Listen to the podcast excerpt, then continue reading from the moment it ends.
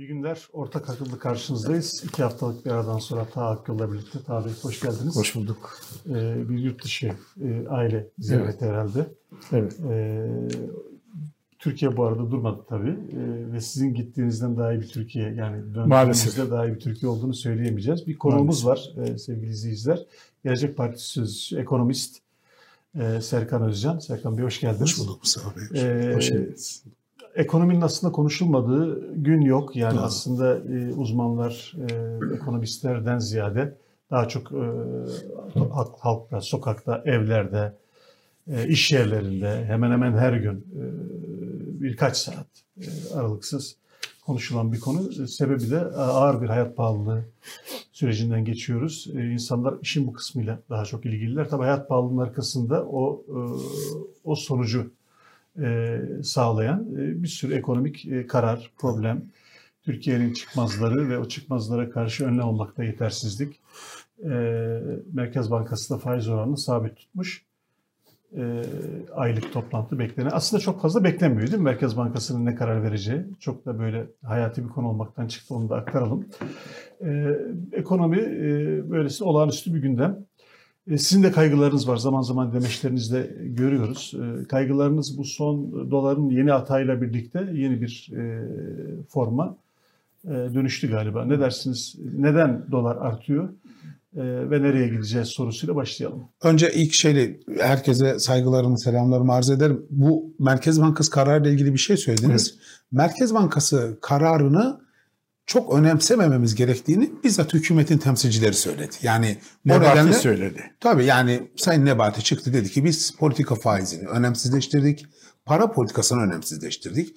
Aslında onun şeyde karşılığı bir iktisatçı için karşılığı biz para politikasını iflas ettirdik demek. Yani dünyanın hiçbir yerinde o zaman Merkez Bankası diye kurumlar neden var? Para politikası diye bir mesele neden var? Mesela neden Merkez Bankası bağımsızlığı diye bir kavramdan bahsediyoruz? Merkez Bankası'nın kurumsal olarak bağımsız olması, yaptığı işleri yaparken kullandığı araçları bağımsız bir biçimde tespit edebilmesi ve kullanması neden önemli? Bunun üzerine neden milyonlarca sayfalık bir literatür var? Bunların hepsi boşa düşüyor. Yani Serkan Bey siz e, ben sizi çok yakından takip evet, ediyorum. Çok iyi bir iktisatçısınız. Ee, gelecek ay şu olacak diyorsunuz o çıkıyor. Enflasyon artacak diyorsunuz. Enfla, e, doların yükselişi devam edecek diyorsunuz. Ben size bir şey soracağım. Buyurun yeryüzünde gerek bugün gerek tarihte Merkez Bankası'nı, para politikasını önemsizleştirdik diyen e, bir devlet adamı görüldü mü? Şimdi elbette görülmedi. Tabii eminim siz de bu soruyu sorarken uygar dünyadan bahsediyorsunuz. İşin kötü tarafı uygar olmayan, otoriterlikle yönetilen dünyada bile merkez bankalarının önemini herkes bilir daha bey.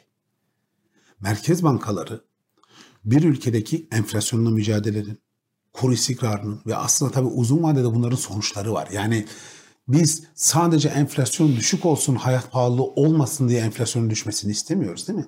Sağlıklı büyümenin yolu da düşük enflasyon. Kalkınmanın yani gelişmeyi bir tarafa bırakın, büyümeyi bir tarafa bırakın. Kalkınabilmenin yolu da enflasyonla mücadele. Yatırım, üretim, istihdam, ihracat diyorlar ya. Bunların hepsinin temel önceliği, gerekçesi enflasyon. Nitekim biz bunu aslında AK Parti'nin başarılı olduğunu düşündüğümüz yıllara baktığımız zaman rakamlara görüyoruz. Türkiye'de ihracatın rekorlar kırmaya başladığı dönem Türk lirasının böyle ucunun salındığı dönemler değil. Tam tersine Türk lirasının güçlü olduğu, TL'nin itibarlı olduğu, Türkiye'ye herkesin gelip yatırım yapmak istediği, Türkiye'deki özgürlük, demokrasi ve iktisadi e, ortamın aynı anda geliştiğini düşündüğü dönemde geldi insanlar Türkiye'ye. Biz o dönemde işsizlikle mücadele ettik. Biz o dönemde bankacılık sistemini kuvvetlendirdik. 5 kuruş etmeyen 2001 yılında devletin sırtına yük olmuş olan bankalar milyarlarca dolara satılmaya başladı. Bunda Kemal Derviş reformlarının hakkını inkar etmiyor. İn, inkar etmek bir tarafa sebebi oydu. Açık o sağladı. O sağladı. Aynen öyle. Türkiye yani bunu da kabul etmemiz lazım. Kendi dinamikleriyle o dönem için söylüyorum. 2001-2002 dönemi için söylüyorum. Kendi dinamikleriyle sağlıklı bir ekonomi politikası oluşturamamıştı. Bunu görmemiz lazım. Yani bizdeki kurum kültürü, bizdeki e, siyaset bürokrasi ilişkisi bu tür kararların alınmasının önündeki en büyük engellerden bir tanesiydi. Ama ne oldu? Sayın Derviş'in göreve gelmesinden sonra bizim iktisatçılar olarak ortodoks politik olarak nitelendirdiğimiz sıkı para politikası, sıkı maliye politikası ve bununla birlikte daha istikrarlı bir büyüme politikası. Bunlar gerçekleştirildi. Orada tartışılacak başka şeyler var tabii. Yani o süreç gerçekleştikten sonra Türkiye yeni bir ekonomi programı oluşturmalıydı. Türkiye yeni bir kalkınma programı oluşturmalıydı. Yani 2013'te evet. yurt dışından gelen 2012'de o çok güzel anlatılan yıllarda yurt dışından gelen bol paranın yarın öbür gün gidebileceği varsayılmalıydı. Mesela bu beton e, ekonomisi yerine biraz daha arge ekonomisi konuşulmalıydı. Mesela geri dağılımı... iktisatçılar bunu söylemişler. Elbette. Mesela evet. Süreyya Sevden geçti söylemiş. Evet, evet, evet. E, IMF programının süresi doldu. Şimdi bizim endüstrileşmeyi, ihracatı öngören yeni bir program yapmamız lazım. Aslında bu Kemal Derviş'in kendisi söylemiş. Aynen Bizim öyle. programın süresi doldu. Yeni bir program yapın diye ama AK Parti iktidarı yapmamış. Yapmadı ve ben şunu söyleyeyim. En güzel e, metaforik açıklama orada şöyle. Ben ben öyle hissediyorum. İnsanların anlayabileceği dilden IMF programları bir hastaya yoğun bakımda uygulayacağınız programlardır. Yoğun bakım tedavisinden sonra normal odaya geçtiğinde ona başka bir tedavi uygulamanız gerekir. O hastaneden çıktığında tedavisi devam edecekse başka bir tedavi uygularsınız. Yoğun bakımda o insan mesela gözü kapalı uyku halinde belli ilaçlar alır. IMF programı odur. Ama ondan sonra artık yürütmeye başlamanız lazım hastayı. Yemek yemeye başlaması lazım. Bu yapılmadı. Bu yapılmadı. Biz aslında bugün yapısal olarak iktisadi bozukluk, ülkedeki ekonomik e, istikrarsızlık biraz o dönemde bunun yapılmamasıyla da ilişkili. Bunu da kabul etmek lazım. Ama şunun da hakkını verelim yani. Yani şimdi şu doğru olmaz diye düşünüyorum Mustafa Bey abi. Yani Kemal Derviş politikaları eleştirisi üzerine konuşan herkesin bana bugünkü şeyle ilgili, resimle ilgili bir şey söylemesi lazım. O dönemde gerçekleştirilen parasal istikrar, ya. o dönemde Türkiye'nin tek haneli enflasyonu hedeflemesi ve buna yatırımcının, piyasaların, vatandaşın, herkesin inanması. Bugün geldiğimiz noktada ne?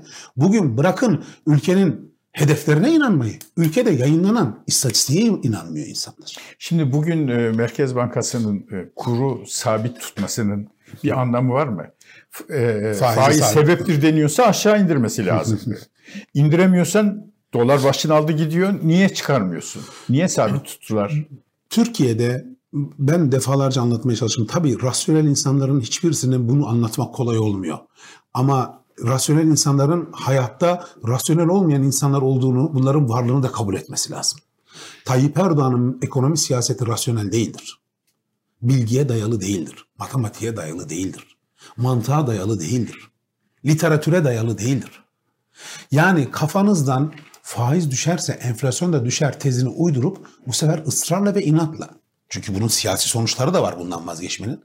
Bunu uygulamaya devam ederseniz başka bir şeye sebep oluyorsunuz. Bu arada hepimiz biliyoruz ki özellikle geçtiğimiz yılın Eylül ayında tamam artık yeni bir modele geçiyoruz dendikten sonra Türkiye'de sadece enflasyonu değil hemen tüm alanlarda çok ciddi bir performans kaybı oldu. Ben çok utanarak söylüyorum. Gelirken tekrar baktım acaba bir değişim var mı diye. Asıl yaralayıcı olan uluslararası piyasalarda Türkiye hazinesinin dolar cinsinden borçlanırken kullanılan biliyorsunuz bir rasyo var. CDS dediğimiz kredi temerrüt risk oranlarını gösteren bir tür sigorta primi bu. 735 puan. Ve neredeyse... Korkunç değil mi? Korkunç. Hiç oldu mu? Korkunç. Bir tek 2008-2009 finansal krizinde küre durduğu anda olmuştu bu. O dünya ile ilgili. Tabii yani o dönemde dünyanın bütün gelişmiş ülkelerinde de çok hızlı CDS artışları olmuştu ve çok kısa sürüp tekrar hızlı bir biçimde aşağı inmişti. Bugün geldiğimiz nokta 2008-2009. AK Parti iktidarı dönemine dönün bakın 2000 yılından sonra, 2001-2002'den sonra 100 ila 300 puan arasında bir yerde gidip gelmiştir bizim CDS'imiz. Bugün 735 puan. Şimdi CDS 300'den 735'e çıktı demek aradaki 435 puan fark var ya. Türkiye'nin yaptığı dış borçlanmaya yılda %4,5 fazla faiz ödemesi demek. Yaklaşık 450 milyar dolar dış borcumuz var. E, kamu artı özel toplam neredeyse 20 milyar dolar yılda fazla para ödemek demek bu. Yani CDS'iniz dolar, üç, lira değil dolar. Dolar. 20 milyar dolar faiz 20 milyar ödüyor. daha fazla faiz ödüyor. Yani yaklaşık 330 milyar Türk lirası karşılığı. E şimdi bu, bunun bir sonucu yok mu? O yüzden diyorum yani hükümet neden bu politikada ısrar ediyor? Ne murad ediyorlar? Hiçbir şey murad etmiyorlar. Bir insanın muradının olabilmesi için bir meseleyle ilgili bir fikrinin olması lazım. Hiçbir fikirleri yok. Maalesef. Peki e, benim soruma dönelim bir yana. Tamam, yani tamam. Arada bir kişi şu, neden dolar diyorsunuz? Yani biraz böyle bazen de amiyane görünebilir. Herkes dolara bakıyor. Evet. Ama hükümet de dolara bakıyor. Hükümetin e, dolarla ilgisi 128 milyarı buharlaştırmakla zirveye çıkmıştı Evet. hatırlayacağımız. Şimdi yeniden iddialar var. 30 milyar dolar da aşağı yukarı Aralık'tan beri harcandı. Biz hesapladık 38 milyar dolar satış var. Evet bu yeni bir bilgi. 38 milyar dolar Aralık'tan Aralık- Aralık'tan Aralığın 20'sinden sonra kur korumalı mevduatla birlikte uygulanan e, politikalarda kuru tutabilmek için harcanan paranın biz 38 milyar dolar düzeyinde olduğunu Yani bu kur tabelası. Onun detayını da verebilirim. Ha, yani. e, anlatın siz lütfen. Kur tabelasının ne kadar önemli olduğunu, hükümet açısından ne kadar önemli olduğunu. Tabii. Aynı zamanda enflasyon artırıcı bir faktör. E, hükümetin işleri kötü götürdüğü ya da iyi götürdüğüne dair bir işaret. Mesela nasıl dolar işte 18 liradan geri dönünce büyük bir başarı gibi e, Anlatıldıysa, davullarla, zurnalarla, halaylarla, halaylarla, evet. artışı da bir e, felaket olarak görünüyor. Bir önemli bir e, ekopolitik gösterge. Tabii doğru. Şimdi neden kıpırdanma var? E, bir artış trendi başladı. 15'in altında tutmak gibi ciddi bir mücadele vardı. O, Tamam. e, baraj kapağı Evet. yıkıldı. Şimdi Neden tutamıyoruz artık yani? Şimdi 30 küsür milyar dolar harcadığımız halde niye ha- tutamıyoruz? harcadığımız halde aynen öyle ve kur korumalı mevduat gibi bir garabeti uyguladığımız halde. Sadece harcamakla kalsa iyi. Doğru, doğru. Şimdi Mustafa Bey sorunuzun iki bacağı var cevaplamak istediğim. Biraz uzunca bir cevap bu ama. Birinci tarafı tabii iktisadi. Yani iktisadi nedenleri var. Türkiye bugün uyguladığı ekonomi politikalarıyla altını çizerek söylüyorum. Kurun daha fazla yükselmesi için her şeyi yapıyor. evet. Yani şu andaki ekonomi politikalarının özünde şu var değil mi? Yani faiz %14'te duracak Merkez Bankası faizi ama enflasyon 70. Böyle bir ülkede enflasyon kontrolü olmaz. Bu şeyin deklarasyonudur zaten. Ben zaten enflasyon tutmak istemiyorum. Nereye giderse gitsin demektir. Aynı dönemde sözüm ona desteklemek için piyasaya kredi enjeksiyonuna devam ediyorsunuz. Hızlı bir kredi büyümesi oluyor. Yani bir yandan enflasyonla Kredi elini... büyümesinin çapı nedir? Valla ben en son baktığımda son 4 aylık büyüme 400 milyar lira düzeyindeydi. Yani Çok 400 feci bir beraber- yıllık da 1 trilyon lira. Yani şunu söylemeye çalışıyorum Mustafa Bey. Yani bir yandan faizi enflasyonun beşte bir mertebesinde tutuyorsunuz ve bir enflasyon mücadelesi yapmıyorsunuz. Dönüyorsunuz o da yetmiyor. Üzerine bir kredi enjeksiyonu yapıyorsunuz. Ve bütün bunlardan sonra size bir enflasyonla ilgili soru sorulunca hükümet olarak diyorsunuz ki meseleyi diyor za- zaptayla marketin önünde sopayla bekleyerek çözeceğim. Bugün bir haber vardı bilmem gördünüz mü? Kira fiyatları için bir ihbar hatları kuracak, ihbar hattı kuracaklarmış. Ev sahiplerini yani, yani hakikaten gülüyorum da ne kadar acıklı ya. Koskoca Türkiye Cumhuriyeti Devleti'nin düştüğü duruma bakar mısınız? Türkiye Cumhuriyeti'ni yöneten hükümet ülkedeki konut kriziyle mücadele etmek için ihbar hattı kuruyor. Üstelik bu kadar inşaatçı bir ülkeyiz değil mi? Yani inşaattan da Maalesef. geçilmiyor. Yani bu duruma gelmiş olmanın yani hani işin iktisadi boyutunun altında meseleyi anlamamak, yanlış teşhis, yanlış tedavi vesaire var. İkincisi bu sene IMF'nin tahminlerine de yansıdı. Biz uzunca süredir yaşamadığımız başka bir şeyle karşı karşıyayız. Literatürde buna twin deficit diyoruz işte ikiz açık. Yani bir yandan çok yüksek cari açık veriyorsunuz ki bu Türkiye'nin ciddi bir yapısal problemi. Öte yandan bir bütçe açığıyla karşı karşıyasınız ve bütçe açığıyla ilgili beklentiler bozuluyor. IMF'nin 2022 yılı tahmini Türkiye'de cari açığın %5.7'ye, bütçe açığının %6.9'a gideceği yönünde. Şimdi bu inanılmaz bir rakam. Öyle mi? Yüksek bir rakam. Son derece yüksek bir rakam. Yani size şöyle söyleyeyim. Eğer IMF'nin tahmin ettiği büyüme rakamları, IMF'nin tahmin ettiği bütçe açığı rakamlarını alıp bakarsanız bu sene bütçelenmiş olan 278 milyar lira açık 600 milyar liranın üzerine çıkacak demektir. Ee, Türkiye hazinesinin ve ben bunun son derece mantıklı ve makul bir e, tahmin olduğunu Anladım. düşünüyorum. Çünkü çok basit bir nedeni var. Biz sadece son 4 ayda yani 5 ayda diyelim e, yılbaşından bu yana bakınca sadece 5 ayda kuru korumalı mevduat nedeniyle hazineye 100 milyar liranın üzerinde bugün muhtemelen 120 milyar liraya geldi kurdaki hareketle. 120 milyar Türk lirası para yüklemişiz. Bak şimdi bunu vatandaşımıza anlatmamız lazım. Bu bütçe açığı içerisinde mi ayrı bir açık? mı Ha, bu da bu, bu da devletin bütçesinden ödenen bir para. Yani bir kısmı Merkez Bankası'ndan bir kısmı hazineden biliyorsunuz. Kur korumalı mevduat nedeniyle. Şimdi 120 milyar lira dediğimiz para bizim 2022 için hesap ettiğimiz toplam bütçe açığının neredeyse yarısı. Bu Sadece sadece. KKM'den gidiyor. Ya buna ödediğimiz faizler dahil değil. Buna efendime söyleyeyim önümüzdeki dönemde gelişebilecek ve artabilecek faiz yükü dahil değil Bir de vergi avantajları. vergi avantajları yapılıyor bu insanlara.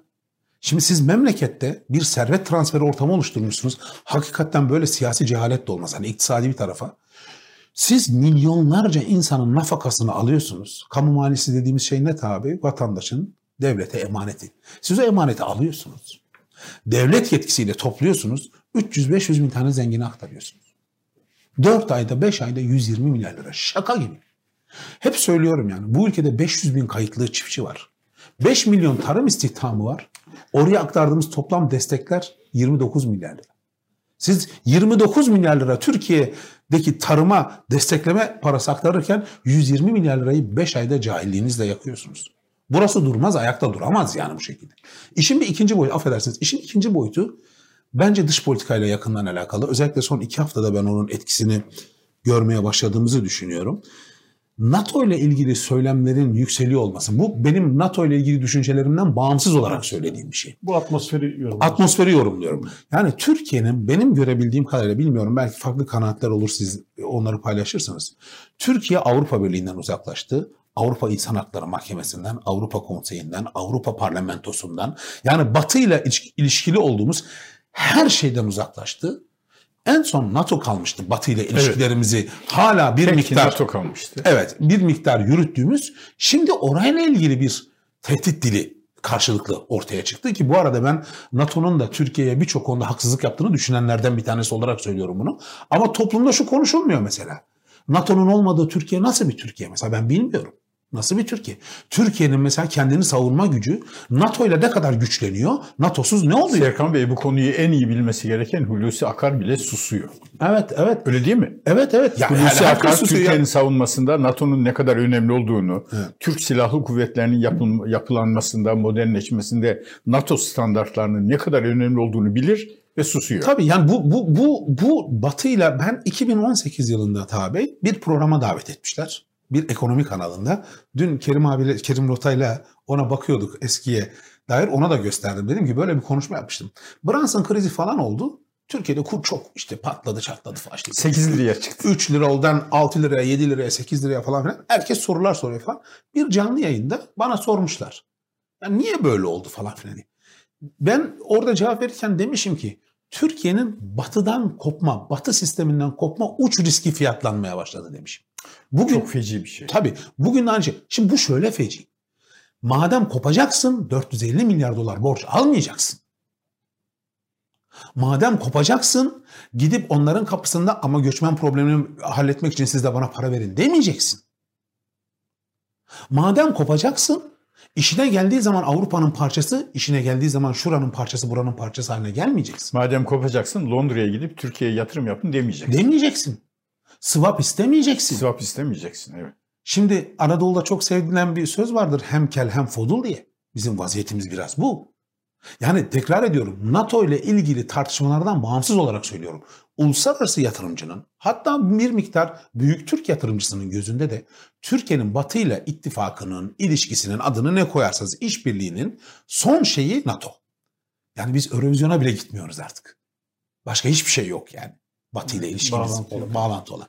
O yüzden ben onun da yavaş yavaş fiyatlanmaya başladığını düşünüyorum. Özellikle kurun artışının CDS ile beraber yani kredi risk primleriyle beraber hareket ediyor olması beni bu konuda daha fazla endişelendiriyor. E peki Sayın Erdoğan 20 yıldır Türkiye Cumhuriyeti'nin başbakanı ve cumhurbaşkanı olarak Türkiye'yi yönetiyor. Bu 20 yıl çok büyük bir tecrübe. Tabii. Ekonominin iyileştiği, reformların yapıldığı, Tabii. E, bu iyileşmeye Erdoğan'ın öncülük ettiği bir 10 yıl var. Tabii. Ondan sonra da kötüye gidişin bir 10 yılı var. Bu 20 yıllık tecrübeyle NATO ile ve Avrupa ile kavga etmenin Türkiye'nin aleyhine olacağını bilemiyor olabilir mi? Şimdi tabii az önce sorduğum şeyden beri dediğim gibi ben dış politika konusunda uzman birisi değilim. Ama memleketin meselelerinin Ama tamamı... siz bir iktisatçı olarak evet, dış politikadaki bu kavgaları Türkiye'nin risk primini artırdığını dolarla %8 Doğru. faizle borç aldığımızı Doğru. söylüyorsunuz. Doğru. %8'de de alamayız artık. Biz muhtemelen %10'larla falan borçlanacağız da. Korkunç. Şöyle korkunç tabii tabii. Yani e, o, bu da yine güzel bir laftır. Bu at bu arabayı çekmez yani. Ülkenin reel olarak dünya %3. Dünya ortalamasında yani başkaları kaçta Yani şöyle söyleyeyim yani. Aynı med, medeni ülkelerde 5 yıllık, 10 yıllık borçlanma seviyeleri %2,5, 2,83 oldu diye büyük telaş var. Büyük telaş var. Yani biz bunun yaklaşık 7-8 puan üstünde bir parayla bir faizle borçlanıyor olmamıza rağmen bunları konuşamıyoruz. Yani bugün Amerika'da aynı vadede %2,5'da %2,4'da borçlanıyorsunuz. Almanya'da hala sıfıra yakın oranlar var 5 yılda 10 yılda. Uzunca bir süre biliyorsunuz negatif de seyretti. Yunanistan %1 ile borçlanıyor. Yani şimdi tabii adamlarda bir demokrasi çıpası var. O demokrasi çıpası da Avrupa Birliği. O hukuk çıpası var. Hukukun üstünlüğü var. Norm var. Kurallar var. Kurumlar var. Kaideler var. Onlara uymakla mükellef bir siyaset var. Özgürlükçü bir bakış açısı var. Kabul edelim ya da etmeyelim. Geçtiğimiz gün aklıma geldi. 2011 ya da 2012 yılında İstanbul'da ailemle birlikte sahilde bir yürüyüş yapıyoruz. Bir e, çift bana soru sordular İngilizce. Yani bir, bir adres sordular. Nereye gidebiliriz falan diye tabi. Ben de cevap verdim. Sonra biraz hasbihal ettik orada. Yunan e, aile. Ve bana e, Avrupa yakasından Anadolu yakasındaki büyük Türk bayrağını göstererek bizim sorunumuz bu dedi yani. Dedim niye, yani niye böyle düşünüyorsun? Çok hızlı kalkınıyorsunuz, gelişiyorsunuz. Ve bunu yaparken bayraktan, işte ülkeden, ülkeye sadakatten, ülke sevgisinden vazgeçmiyorsunuz. Ben bile bir Yunanlı olarak bunu gördüğüm zaman kendi kendime hayıflanıyorum. Ben kendi ülkemde bunu görmüyorum diye demiştim. Şimdi dönüp bakıyorum. Bu hikayenin böyle bitmemesi lazım yani. Ya. 10 sene sonra 10 sene sonra yeniden efendim söyleyeyim Lübnan'ın, Arjantin'in, Venezuela'nın, Etiyopya'nın, Nijerya'nın olduğu ligde bir Türkiye ekonomisi. insanların böyle ortasından ikiye bölündüğü bir siyasi yapı. Bunun olmaması lazım. Sizin sorduğunuz soru, bunu görmüyorlar mı sorusuyla ilgili şunu diyecektim. Yani tabi ben bütün meseleye şu gözlükle bakıyorum. Ülkenin parası debi gördü daha ne kadar düşebilir ki diyen bir hazine bakanı atamışsanız dış politikada da aynı onu söyleyecek o çapta bir dış, dış politika uzmanı atamışsınızdır eğer uzmansa o da. Yani hükümetin politikalarına ben bir iktisatçı olarak ekonomi politikalarındaki garabete bakarak diğer taraflarda da üç aşağı beş yukarı ne olduğunu görebileceğimizi ben düşünüyorum. bir cümleyle katkıda bulunmak Buyurun. isterim. Ee, Dışişleri e, Bakanımız e, Sayın Çavuşoğlu e, Moskova e, ziyaretinde Rusya Türkiye'nin stratejik ortağıdır dedi. İki ay sonra Rusya'nın e, Dışişleri Bakanı Lavrov Rusya ve Türkiye stratejik ortak değillerdir diye açıklama yaptı. Peki e, şeyden bahsetmişken liglerden. Şimdi bir enflasyon ligi var. Faiz ligi var. E, ku- kur ligi var. Nedir Türkiye'nin e, bu liglerdeki durumu? Yani kabaca hepsini belki. Hemen şöyle söyleyeyim. Şimdi enflasyon ligi Gerçekten çok olağanüstü dünyanın en kötü enflasyonu mu bizde? bunun- e, Ya da en biz biz o listeyle ilgili sık sık e, hem ben de hem Kerim Bey'de Evet, ikimiz de paylaşıyoruz. Güncelleme yapıyorsunuz. Şimdi şöyle yani enflasyon ligindeki yerimizi size şöyle anlatayım. Dünyada 6. sıradayız. İşte az önce Yani bahsettiğim Vene- medeni, demokratik, gay- gayri Hayır, demokratik 193 ülke içinde. 193. Yani bu sıralamanın içinde Burkina Faso'da içinde var. değil, dünyada Evet. Avrupa'da var. e, Suudi Arabistan'da var. E, Cezayir herkes Afganistan'da var. Af- Afrika var, Afganistan var. Bravo. Yaşayın. Şimdi Türkiye'nin bulunduğu ligde bakıyorum ben Surinam var, Zimbabwe var önümüzde. Ya hakikaten çok utanç verici Venezuela var. Arjantin Korkunç. Arjantin'i bile geçtik. Şimdi korkunç. 50 milyon nüfusu üzerinde nüfusu olan ülkelere baktığımız zaman birinciyiz. Enflasyonda ilk 10-15 sıralamaya baktığımızda Taha Bey en ilgimizi çeken şey Mustafa Bey şu. Bu ülkelerde ya iç savaş var ya Amerikan ambargosu var. Biz Amerika'nın ambargo uğra- uygulanmamış haliyle bu durumdayız. Türkiye'de iç savaş mı var? Allah korusun. Allah korusun. Yani bildiğiniz ben listeye baktığım zaman ya iç savaş var o ülkede görüyorum ya Amerikan ambargosu görüyorum. Yani Türkiye'nin İran düzeyinde bir enflasyon olmasının anomalisini anlatmak için başka söze gerek var mı? İran yahu İran. Kaç yıldır ağır, dünyanın en ağır yaptırımları altındaki ülkelerden bir tanesinden bahsediyoruz. Bugün Rusya Ukrayna'yı işgal etti. Tüm medeni dünya sesini yükseltti. Adamlar daha işgalin ilk gününde 800 bas puan faiz arttırdılar abi. Bugün 300 puan daha indirerek o seviyenin altına düşürdüler. Bunların hepsi 3-4 ay içinde oldu. Ve e, Putin Merkez Bankası'nın, Rus Merkez Bankası'nın bağımsız evet. olduğunu, evet. Türkiye gibi müdahale etmeyeceğini. Aynen öyle. Örneği verirken de Türkiye'yi kullanıyor. Evet, ne kadar örnek. ne kadar utanç verici değil mi? Bir işgalci bir ülke işgal etmiş.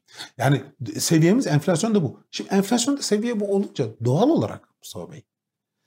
Yani Sayın Cumhurbaşkanı'nın dediğinin tam tersine faiz bir enflasyonun bir fonksiyonu olduğu için, sonucu olduğu için doğal olarak faiz liginde de aynı noktaya düşüyorsunuz. Evet. Kur tarafında iş daha da vahim. Yine Rusya Ukrayna üzerine gideyim. Onların parasının, savaşta olan iki ülkenin parasının kaybettiği değerden daha fazla bir değer kaybı var. Ve bütün bunlar devlet tarafından, bakın siyaset değil, devlet tarafından kur korumalı mevduat altında dövize bir garanti verilmiş olmasına rağmen yaşanıyor. Peki kur korumalıyı şu anda denklemden çıkarırsak ne olur? Yani onun bir maliyet arttırdığı, işe de pek yaramadığı belli oldu. Evet. Ee, bir, ve hükümet aslında bunu 3 aylık yapmıştı. Şimdi Hı-hı. bir yıla uzattı Hı-hı. ve bütün beklentiler o ki devam da edecek. Yani bundan vazgeçemez diye bir bir bağımlılık e, yaratmış gibi görünüyor. Ama e, yani işte 100 milyar, 100, 120 milyar TL e, ilave açık yarattığı için e, ve hakikaten bir servet transferine dönüştüğü için e, ve doları tutmakta da çok işe yaramadığı için gerçi evet. kaldırırsak ne olacağını bilmeden söylüyorum bunu. Evet. Bundan vazgeçtiğimiz senaryo nasıl bir senaryo? Şimdi bu soruda bu tür soruların hepsinde Mustafa Bey bir karşı soru olarak hemen söylüyorum. Kim kaldırıyor Erdoğan mı? Yani o, başlattı o, o, o başlattı o kaldırdı. Bak yarın öbür gün yarın sabah yani gece bu kararname çıksın. Yarın sabah şu anda kur ne kadar? 16-17 lira mı? 25 lirada görürsünüz. O kadar kesin mi? Tabii. Neden? Çok basit bir sebebi var. Çünkü ha şöyle mesela bunu kaldırıp para politikasını normalleştiririm derse tam tersine kurda düşüş görürsünüz. Hmm. Şimdi sorun şu. Erdoğan ekonomi aklına, Erdoğan'ın ekonomi aklına, onun ekonomi aklını uygulamakla mükellef olmak dışında bir millete bir sorumluluk hissetmeyen bürokratlar ve siyasetçiler varken bu ülkede kur korumalı mevduattan vazgeçiyorum deyip bir şey alternatif bir şey yapmamak kur korumalı mevduata girmiş olan 800-900 milyar lira paranın dönüp dolara dönmesi demek. Oraya mı gider para? E oraya gider. Nereye gidecek? Ne yapacak? Ne yapacak? Yani şimdi, şimdi başka e, yerlere de gitti. Kur korumalı mevduattan e, Sayın Erdoğan değil mi de getiri e, kazanan vatandaş o kalktığında ne yapacak? Param erimesin diye dolara gidecek. Tabii parası ya, edememesi için normalde gidecek, normalde ne olması lazım? Adamın dönüp bankaya gidip Türk lirasıyla devam da edebiliyor olması lazım. Edemiyor. Niye edemiyor?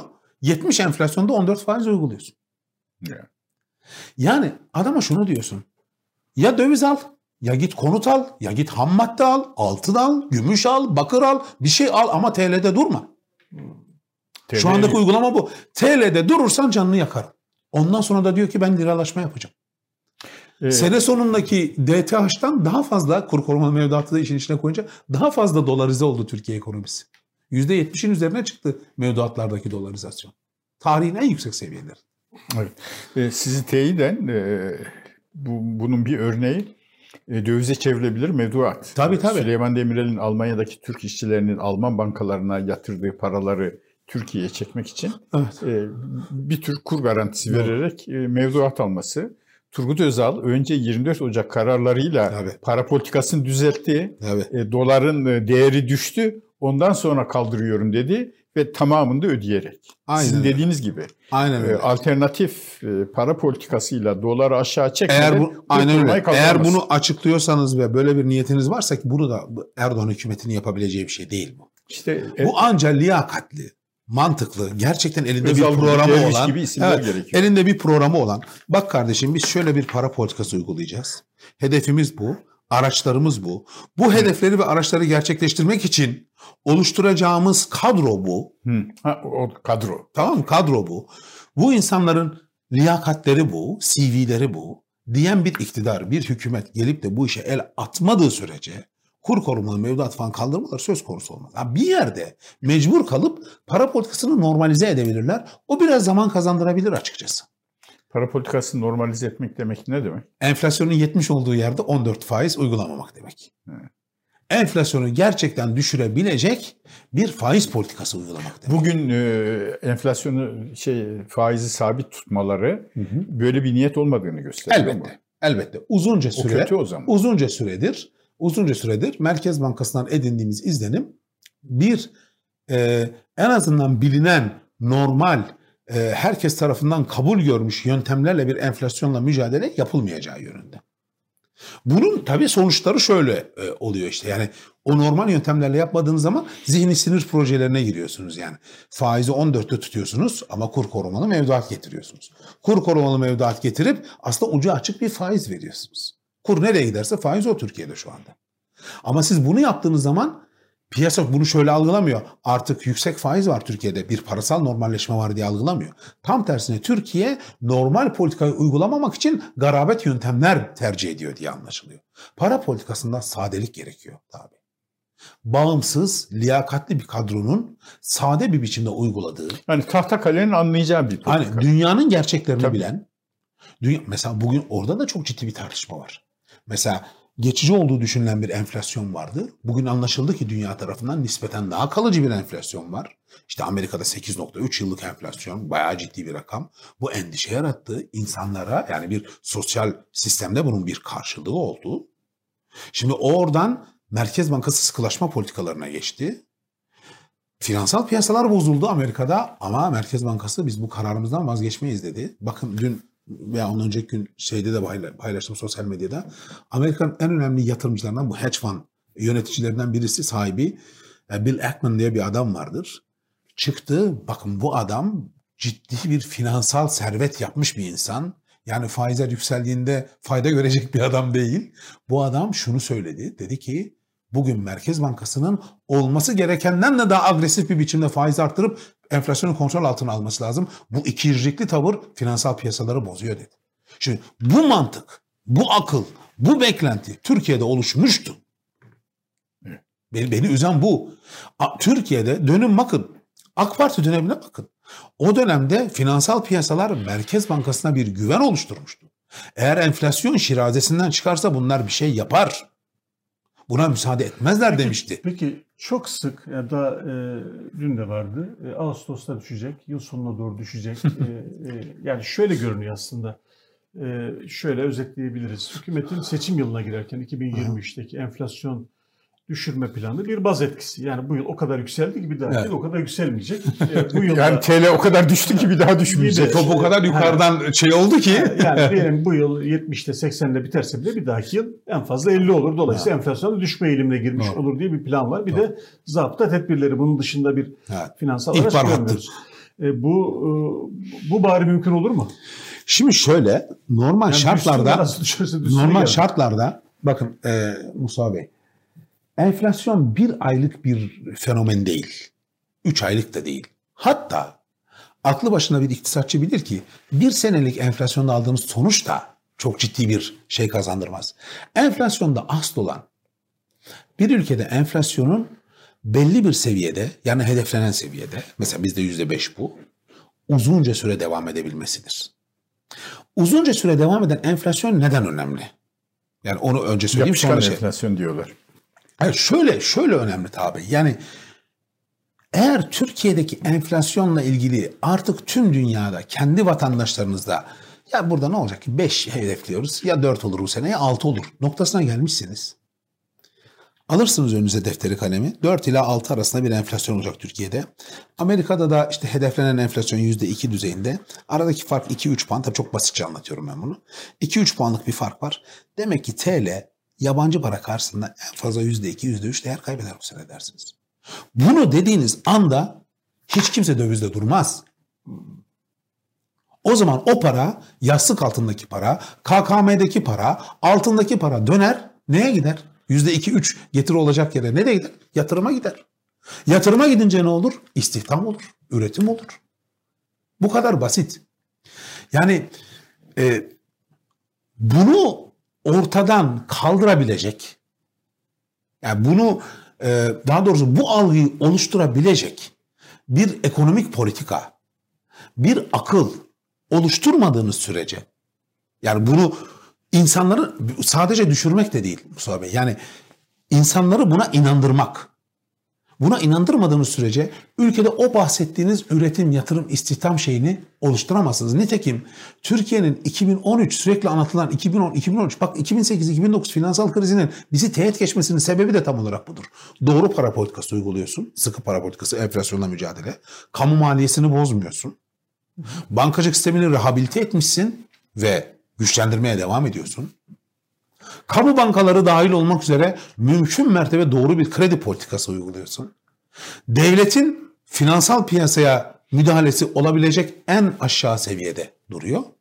E o zaman da ne oluyor işte? Üretim oluyor, yatırım oluyor. Şimdi baz etkisi bir defaya mahsus bir şey. Bu olabilir. Yani söylediğiniz şey olabilir. Ama ben ondan bile artık çok şüpheliyim. Çünkü sene sonunda bizim sene başında 40-45'te olacağını düşündüğümüz yani hükümet o zamanlar %20 olacak diyordu 2022 sonu. Onlar da 42'ye getirdiler. Bizim sene sonunda 40-45 olacağını en fazla düşündüğümüz enflasyon 60-65'e gidiyor. Biz muhtemelen yaz aylarında 80-90 arasında bir yere sıkışacağız. Yıllık enflasyonda. Şimdi bu kadar ağır bir enflasyonun üzerine elbette baz etkisinin bir faydası, bir yardımı olacak. Ama eğer bir şey yaparsanız ama fiyatlar yüksekte kalmış olacak. Elbette yani. çünkü enflasyon hep söylüyoruz. Çünkü enflasyon eksi olmadığı sürece fiyatların artışı devam edecek ama hızı azalacak demek. Yani, evet. yani bu sene %70 ile 60 hızla artmışsa önümüzdeki sene %20'ye düştüğünde enflasyon, enflasyon düşmüş olacak ama fiyat artış hızı azalmış olacak. Fiyatlar yine yükselecek. Şimdi bu da bizi şöyle bir şeyle karşı karşıya bırakıyor ve hep söylüyorum. Türkiye bu işten bakın eskiden bu riskten kaçınmak lazım diye daha usuruplu bir dil kullanıyordum ama bu iş Türkiye'yi sosyal istikrarsızlığa götürür. 4250 lira asgari ücretin olduğu bir ülkede, 2500 lira emekli maaşının olduğu bir ülkede açlık sınırı 6000 lirayı geçmişse çok var. Bu, bak bu, bu, bu sıkıntı. Rüya görüyorlar yüzde 30-35 oy falan. Bak rüya görüyorlar. Hayal görüyorlar. Serkan Bey, e, Türkiye'nin e, işte enflasyon, faiz, dış borç falan ne kadar ağır problemler olduğunu Doğru. kendi özel hayatımızda da yaşıyoruz. Doğru. İlaveten e, bir de e, cari açık e, durumunun e, problem haline gelmesi, bir ödemeler krizi olması bazı iktisatçılar bahsediyorlar. Evet. Böyle bir tehlike de var mı? Var ve ben bunu Eylül ayından sonra çok sık sosyal medyada da, burada katıldığım programlarda da, basında da sürekli tekrar ettim. Türkiye açıkça bir ödemeler dengesi krizine doğru gidiyor dedi. Yani ithalat yapamamak. İthalat yapamama, borçlanamama, var olan işte. Yani şimdi cari açık hani bilenler bilir. Cari açık verebildiğiniz zaman verebileceğiniz bir şey. Yani birileri o cari açığı finanse ettiği zaman cari açık verebilirsiniz. Bazen finanse edilmediği zaman nereden kullanılır cari açığın bedeli? Borç alamıyorsanız borcunuz olmaz. Tabii ama şöyle yani evet haklısınız, haklısınız. Evet. Cari açık finanse edilebildiği ölçüde verilebilir dememin şeyi şu. Şimdi çok basit bunu, bunu, bunu söyleyince belki insanların aklına bu Merkez Bankası rezerv meselesi daha iyi oturur.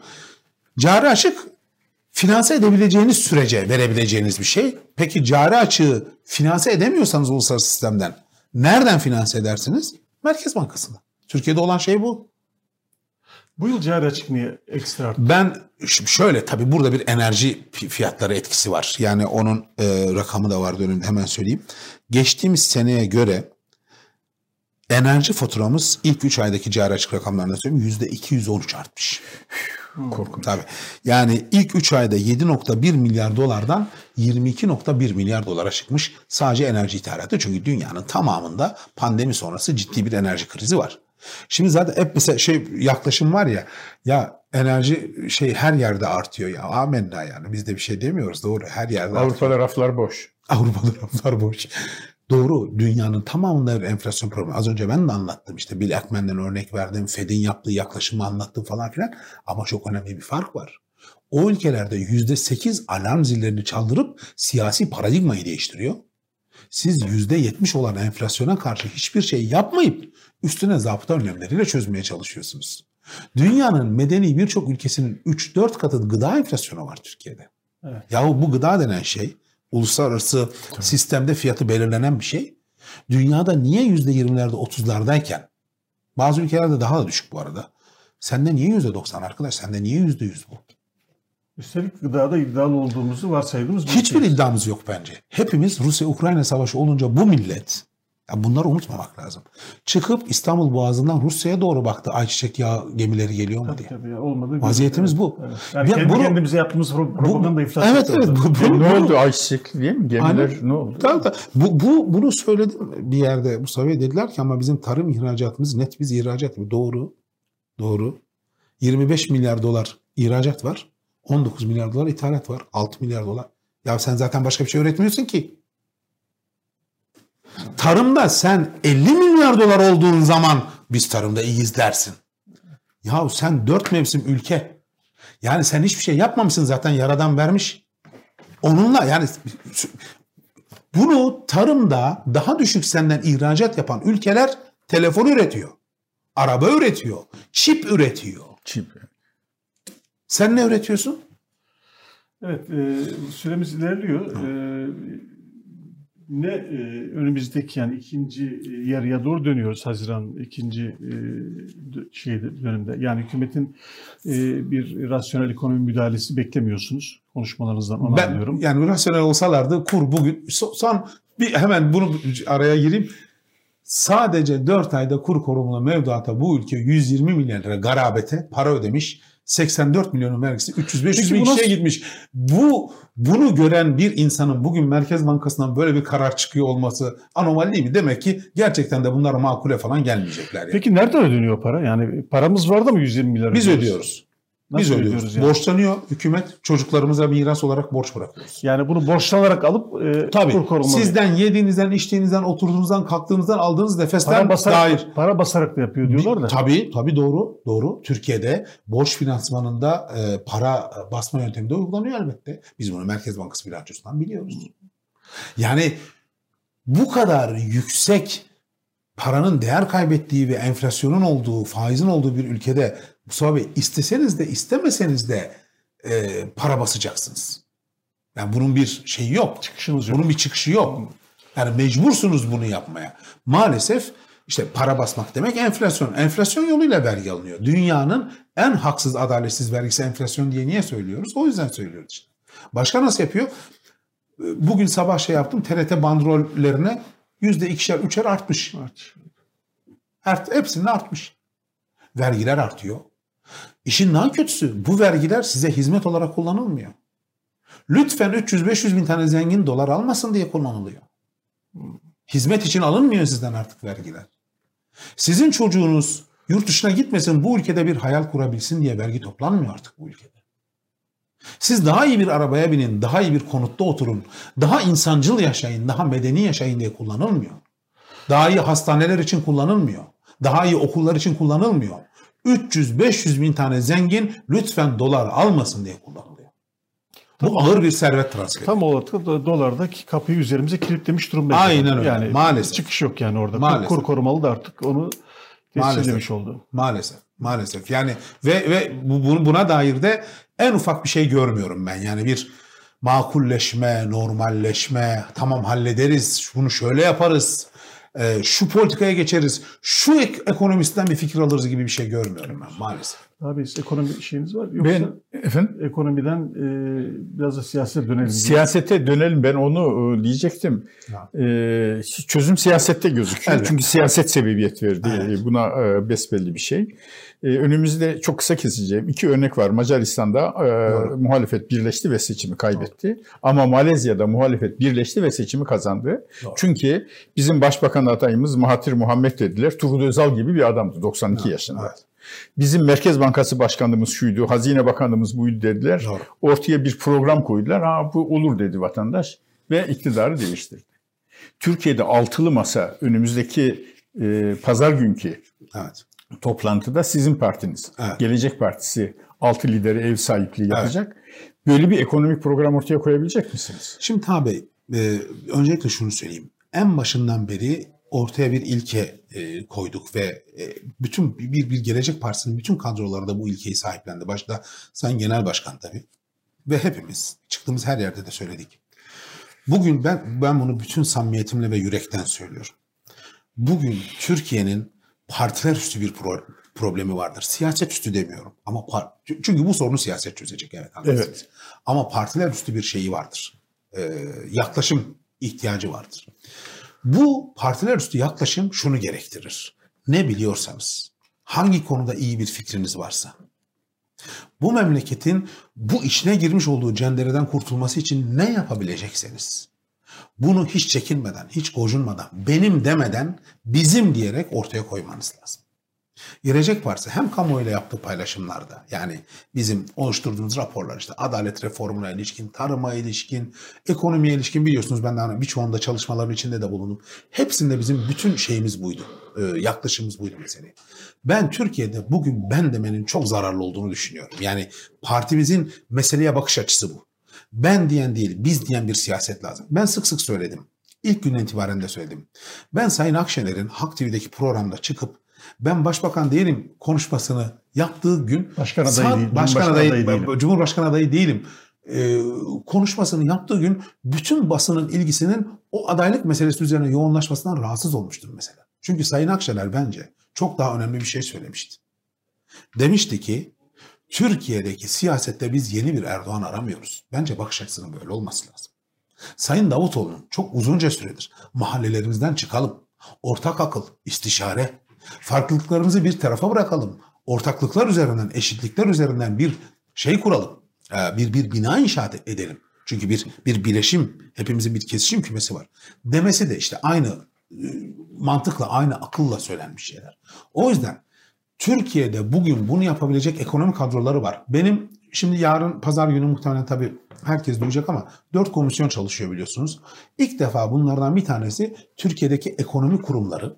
Birincisi planlama teşkilatının bir stratejik planlama teşkilatı şeklinde yani eski DPT'nin yeniden kurulmasına ilişkin bir çalışma. Bir de Merkez Bankası bağımsızlığının güvence altına alınmasına ilişkin bir şey. Ee, yani laf dinlemediğinin artık sorun olmadığı tabii Ee, bir bir çalışma. Bunların ikisinde de çok ciddi şey aşama kaydettiler. Dört tane dediniz. Birisi DPT'nin kurulması diyelim. İkincisi Merkez Bankası'nın Evet, bağımsızlığı. orada tabii işte bu e, ekonomik konsey var e, falan başka diğer kurullarla ilgili olarak da şeyler var. Ben dört derken şeyi kastetmiştim. Bu çalışma gruplarından bir tanesi bununla ilgili. Bu ekonomik kurumlarla ilgili. Bir tanesi seçim güvenliği ile ilgili. Hı. Birisi işte ilkelerle ilgili. Evet. Birisi anayasal geçiş süreciyle ilgili falan. Dört ayrı komisyonun çalışmaları var. Yani şunu söylemeye başlıyorum. Söylemeye çalışıyorum. Ekonomiyle ilgili bir ortak program henüz oluşma noktasında değil ama temel ekonomik kurumların ve kuralların yeniden ayağa kaldırılması, bunların yeniden tahkim edilmesi konusunda partilerin çok geniş bir uzlaşısı olduğunu gördüm. Ben metni Evet, gördüğüm için evet. söylüyorum ama Biz de buradan- yani bu altı partinin ekonomi sözcülerini dinlediğimizde çok büyük bir benzerlik görüyoruz. Evet, ayrıca aramızda bir miktar ayrışlar olmasının Olabilir. da ben son derece sağlıklı olduğunu düşünüyorum. Elbette. Meselelere bakarken yani ayrı partilersiniz. elbette ayrı partileriz. Bazı konularda Hem farklı öyle dediği haklı da olabilir. Evet, evet hayır birbirimize, haklı olabilir. birbirimize tırnak içinde söylüyorum. Bu açıdan meydan okumak da çok faydalı olur. Tabii. Çünkü bu iş yerinde de, aile hayatında da hepimiz biliyoruz. Günlük hayatın içinde de sizi zorlayan koşullarda daha iyi neticeler alabilirsiniz. Yani ben açıkçası bütün partilerin her konuda aynı şeyi düşünmesinin yani tabiatın şeyine aykırı yani bu gerçeğine aykırı yani doğasına aykırı. Herkes aynı şeyi düşündüğü için Türkiye bu hale gelmedi. mi? Evet, çıkıp a- da hayır aynen diyemedi. öyle. O yüzden hani bu konuda çok şey bir yaklaşımımız var. Çok e, net bir yaklaşımımız var. Ee, inşallah pazar günü Sayın Genel Başkanlar da gördükten sonra tabii kamuoyuna açıklanacak. O zaman inşallah ortaya çıktığında e, ben büyük takdirde toplayacağını düşünüyorum. Çünkü gerçekten Merkez Bankası Başkanı'nın seçiminden Merkez Bankası Başkanı'nın görevden alınmasına kadar, Merkez Bankası e, bağımsızlığının güvence altına alınmasına kadar, kanunla güvence altına alınmasına kadar birçok hususta geniş kapsamlı bir çalışma yapıldı. E, ben çok pazar- hayırlı olacağını Pazar düşünüyorum. akşamı ya Gelecek Partisi'nin ev sahipliği yaptığı toplantının konusu mu bu aynı zamanda? Evet, bütün, sadece bu değil. İşte o dört, Dört bahsettiğim konu, evet. dört konunun hepsi, dört komisyonun çalışmalarının hepsi orada e, tartışılacak. Sayın Genel Başkanımız dün Sayın Akşener'le bir görüşme gerçekleştirdi. Son derece olumlu, son derece müspet bir e, görüşme olmuş. Bugün de diğer parti genel başkanları şimdi randevularda onlarla görüşüyor. E, bunlarından çıkan sonuçla birlikte bir metin hazırlanacak elbette. Ve bu metinde inşallah bu sefer bu dört komisyon çalışmalarına ilişkinde toplum bir şeyler görecek. Sayın Serkan Özgen bu Özkan pardon Özcan. Sayın Serkan Özcan e, bu Merkez Bankası'nın bağımsızlığı benim takıntı Biliyorum tabii. konularımdan e, La- biridir. kolay kolay laf dinlemedi diye kitap yazıldı. Sağ olun. İyi teşekkür. Tebrik ederiz tekrar hayırlı Sağ olun, olsun. teşekkür ederim. E, mutlaka Merkez Bankası'nın bağımsızlığı yani atama ve çalışma usulleri anayasaya yazılmalı. Alman anayasasında var. Evet. E, Türkiye'de artık Erhard'ın sihirli değneği değildi. Evet. Eğitimli Alman nüfusuyla Evet. e, Merkez Bankası'nın bağımsızlığı Almanya için Dünya Savaşı'ndan sonra bu hale. Ben şöyle söyleyeyim o zaman. Ben sizin gibi düşünüyorum. Hah. Bu konuda bence e, mutabakata yakın da bir şey var masada.